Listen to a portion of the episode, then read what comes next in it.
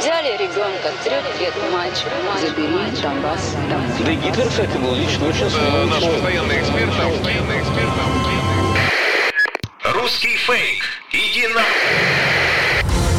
Розвінчуємо російські фейки, які прагнуть зламати наш дух. З експертом детектора медіа Вадимом Міським на українському радіо. Вітаю! З вами Вадим Міський, і ми починаємо розбирати на атоми чергову порцію ворожої брехні і відправляти її у слід за російським кораблем. Російська пропаганда не вщухає, щодня з'являються нові епізоди, і незалежно від того, чи тримаємо ми зброю в руках для захисту нашої батьківщини, усі ми з вами є на інформаційному фронті, і тут боротьба також запекла. Кремль прагне знищувати нас не лише фізично, а й морально. Фейками окупанти ціляться у наш дух і хочуть похитнути наш спротив. Тому знати фейки в обличчя це бути озброєними в інформаційній війні. Нагадаю, що для вас працює команда аналітиків детектора медіа, яка щодня фіксує та спростовує ворожу пропаганду. Ми не лише готуємо підбірки спростувань, а й розповідаємо про те, як навчитися розрізняти маніпулювання, шахрайство та дезінформацію самостійно. Запрошую вас розбиратися, де брехня, а де правда, вчитися розрізняти методи роботи пропагандистів і нести ці знання далі, тобто зупиняти поширення кремлівських вигадок і чуток там, де ви їх бачите і чуєте. В соціальних мережах та російських медіа поширюють інформацію про те, що в Україні, начебто, обмежили виїзд жінок за кордон через мобілізацію. Мовляв, буде примусова мобілізація жінок, і тому їм не можна виїжджати за кордон. Це неправда. Наразі немає жодних підстав для мобілізації жінок, тому стосовно них немає і обмежень на виїзд за кордон. Про це повідомили у Міністерстві оборони України. Цитую слова заступниці міністра Ганни Маляр у російському медіапросторі, вкотре запустили фейк про мобілізацію жінок в Україні. Цей фейк підхопили і в нас. Так, це тема, яка дасть багато переглядів, але не треба на цьому спекулювати під час війни, сказала Ганна Маляр. Чиновниця також додала, що зараз в українській армії немає жодної примусово мобілізованої жінки. Від 2014 року вони служать виключно на добровільних засадах. Також російські медіа та окремі користувачі соціальних мереж поширюють інформацію про те, що нібито через майбутню мобілізацію жінок в Україні запускають виробництво жіночої військової форми. А от це вже маніпуляція. Пошиття жіночої військової форми дійсно відбувається, але здійснює її волонтерська ініціатива депутатки Київської міської ради Ірини Некорак. До цього її спонукало те, що наразі військовослужбовиці змушені носити чоловічу форму та взуття, оскільки в українській армії немає жіночої польової форми. Майже 90% жінок самостійно підшивають отриману форму, якщо взагалі є така можливість. Волонтерка вважає, що в умовах війни необхідно забезпечити не лише чоловіків, а й жінок комфортною та функціональною формою, що враховує особливості фізіології. Питання забезпечення військовослужбовиць формою неодноразово підіймалося протягом вісьмох років. Через повномасштабну війну питання загострилося.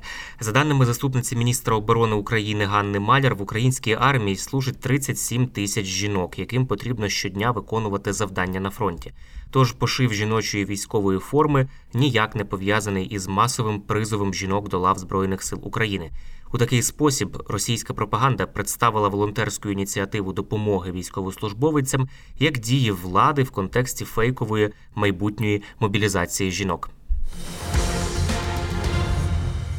У медіа та соціальних мережах поширюють інформацію про те, що українцям потрібно, начебто, змінювати водійські посвідчення через підписання угоди про транспортний безвіз між Україною та ЄС. Це неправда. Центр протидії дезінформації спростував кілька тез, які поширювали пропагандисти щодо нових вимог транспортного сполучення України з ЄС. Насправді Європейський Союз визнаватиме українські посвідчення водія, але вони повинні бути сучасного зразка. Тож замінити посвідчення доведеться лише тим, хто не зробив цього раніше. Також в межах угоди українським перевізникам більше не потрібно оформляти дозвільні документи для виїзду в країни ЄС. Угода про транспортний безвіз разом з угодою про вантажні автомобільні перевезення та прийняті рішення ЄС щодо скасування мит і тарифів на українські товари дають українському бізнесу можливість економити на оформленні документів та відкривають для української продукції нові можливості на ринках Європейського союзу. Російські медіа поширюють інформацію, що, начебто, українські військові 3 липня вночі обстріляли російське місто Білград, через що загинули люди. Представниця МЗС Росії Захарова повідомила, що Москва уважно стежить за ситуацією та пригрозила Києву, мовляв, якщо провокації продовжаться, то Києву не поздоровиться. Однак Україна не обстрілювала російське місто. Губернатор Білгородської області Росії Гладков повідомив про те, що у місті ймовірно спрацювала система протиповітряної оборони, але не конкретизував причину. Далі заявили про обстріл зі сторони України. А от російське видання Інсайдер опублікувало фотодокази того, що на багатоповерхівку в Білгороді впала частина переносного зенітно-ракетного комплексу Панцер, якого немає на озброєнні української армії, але є у російській армії. Представник офісу президента Михайло Подоляк сказав, що окупанти атакують власні міста, щоб звинуватити у цьому Україну. А вибухи у російських містах є результатом дій операторів систем протиповітряної оборони, які не вміють належно працювати. Росія не вперше звинувачує Україну у провокаціях як на українській, так і на власній території, і в такий спосіб вони намагаються перекласти провину на нас за власні воєнні злочини. Російська пропаганда у своїх медіа та телеграм-каналах поширює повідомлення про те, що у НАТО, начебто, стався розкол через ставлення до війни в Україні. Пропагандисти при цьому посилаються на західні медіа Sunday Time, Daily Banner, BBC NTV та деякі інші. Мовляв, західні медіа написали, що відсутність згоди в НАТО спричинила поразку ідеї про розміщення невеликих контингентів військ альянсу на заході України. Але це не так. Насправді російські медіа використали лише заголовок статті, у якому йдеться про різні думки серед країн альянсу, а не про розкол, і зробили із цього маніпулятивний меседж. Першоджерелом публікації, яку передрукували західні видання, є британський тижневик Sunday Time. У статті розповідають про те, що країни Північно-Атлантичного альянсу за поглядами на російсько-українську війну та оцінками варіантів розвитку ситуації умовно розділилися на три групи. Перша група так звані яструби, країни, що межують з Росією. Вони вважають, що НАТО має зробити усе можливе, щоб допомогти Україні відновити контроль над своєю територією. А поразка Росії має бути нищівною настільки, щоб вона надалі не претендувала на територію сусідніх держав. Друга група країн у межах НАТО це так звані голуби. До них входять країни, що хочуть припинення вогню і вважають прийнятними територіальні поступки Києва на користь Москви. Британський тижневик запевняє, що вони вважають угоду можливо і несправедливою, але практичною. А от третя група це страуси, ті держави, які не приділяють особливої уваги конфлікту в Україні, хоча підтримують документи, які прийняті НАТО. Попри такий поділ поглядів, наприкінці червня лідери країн-членів НАТО ухвалили нову стратегічну концепцію, в якій Росія офіційно визнана найбільшою загрозою безпеці Північно-Атлантичного альянсу. Головним фактором впливу на рішення альянсу стали військові дії в Україні, які і похитнули євроатлантичну безпеку та спричинили невимовні страждання і руйнування. Таке рішення свідчить про стратегічну єдність країн НАТО. Російська пропаганда системно використовує спотворені чи вирвані з контексту цитати західних політиків та медіа для просування окремих меседжів, фейків і маніпуляцій. У такий спосіб вони намагаються зруйнувати партнерські відносини України та світу.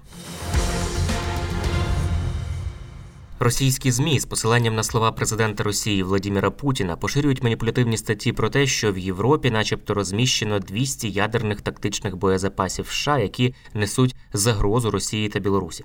Вказується, що Росія та Білорусь зобов'язані забезпечити свою безпеку у зв'язку із цим. Також у матеріалах перекладається вина за агресивну політику Росії на Північно-Атлантичний альянс. Нинішню кризову ситуацію, на думку пропагандистів, спровокували країни НАТО, які проголосили себе ядерним альянсом. Як пишуть фактчекери StopFake, російський президент Владимир Путін вдався до прийому маніпулювання фактами, заявляючи про якусь загрозу ядерного удару із боку країн НАТО. Північно-Атлантичний альянс ніколи не загрожував Росії запуском боєголовок на відміну від вищих кремлівських чиновників. Наприклад, у травні цього року заступник голови Ради безпеки Росії Дмитрій Медведєв заявив про можливість переходу конфлікту з НАТО у ядерну війну. А речник МЗС, уже згадана нами у цьому випуску Захарова, 12 червня безпосередньо пригрозила ядерним ударом по Польщі. Без додаткового контексту дані Путіна про 200 тактичних ядерних боєзарядів, які зберігаються в Європі, справді можуть здатися загрозливими. Однак російський президент, розмірковуючи на тему безпеки своєї країни, свідомо не повідомив, скільки аналогічних боєголовок стоїть на озброєнні Росії. Згідно з аналітиками НАТО, тактичний ядерний арсенал Росії перевищує запаси США в Європі приблизно в десятеро. За оцінками експертів НАТО, станом на 2020 рік у російських сховищах знаходиться від 1500 до 2000 одиниць ядерних боєзарядів у порівнянні зі 152 100 ядерними бомбами вільного падіння, які знаходяться на спеціальних сховищах у Європі. Це були головні фейки на сьогодні. Нагадаю, що не потрібно довіряти чуткам і пліткам, особливо якщо це якась напівсекретна тривожна інформація, яку переказав знайомим знайомих хтось із адміністрації, або ви прочитали її у незнайомої вам особисто людини в мережі. Як правило, за такими неконкретними джерелами та емоційним панічним викладом ховаються спеціально вигадані ворогом плітки, які мають намір нас деморалізувати. Це може бути також частина ворожих інформаційно-психологічних спецоперацій. Є офіційні джерела, і тільки їм ми довіряємо у час війни. Отримали тривожну новину від знайомих, чи у вайбер-чаті, або у телеграм-каналі, чи хтось у повідомлення приватні вам надіслав. Панікувати не потрібно і переповідати одразу всім навколо також не потрібно. Спершу ми дивимося, чи є це в новинах суспільного мовлення, чи писав про це Офіс президента, Міноборони, Генштаб, ваша обласна адміністрація або місцева рада. Якщо такого у офіційних джерелах немає, то інформація швидше за все не варта вашої довіри. Пам'ятайте, що плітки це потужний інструмент ворожої пропаганди, а наше з вами завдання не залишити пліткам шансу на виживання. Бажаю всім моральної витримки і нагадую, що всі ми бійці інформаційного фронту, і від наших дій залежить успіх всієї країни в інформаційній війні. З вами був Вадим Міський. До зустрічі. Русский фейк. Иди на... Розвінчуємо російські фейки, Фейки. які прагнуть зламати наш дух. З експертом детектора медіа Вадимом Міським на українському радіо.